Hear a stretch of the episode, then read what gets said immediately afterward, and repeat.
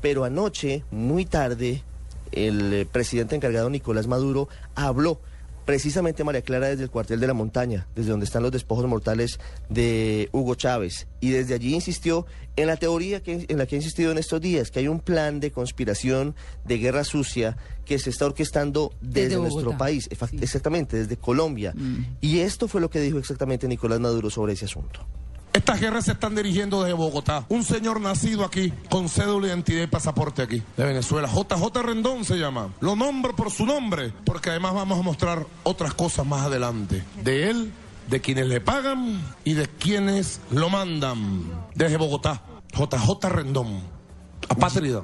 Llegar a Patria, le dice. Llegar a, llegar a Nicolás Maduro es imposible en estos días, es imposible. Todos los actos aquí son transmitidos por los canales públicos y no se puede llegar a él.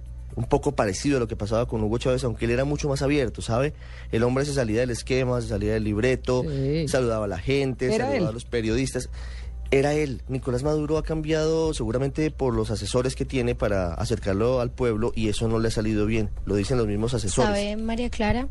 Eh, hay, un, hay un artículo que justamente habla de lo que Maduro nunca podrá imitar de Chávez, es de Juan Jesús Aznarés en, en el país de España, y es un artículo impresionante porque se, se habla de esto que estamos comentando, que no solamente la forma de hablar, sino una cantidad de actos que definitivamente Maduro, por más que intente, pues no le van a quedar bien y no va a lograr hacerlo de la misma manera que Chávez. Muy recomendado el artículo para hoy. Amalia, y es que eso, eso se ve permanentemente. Es decir, Maduro Sí. lo reconoció unos días, el pajarito no le salió bien.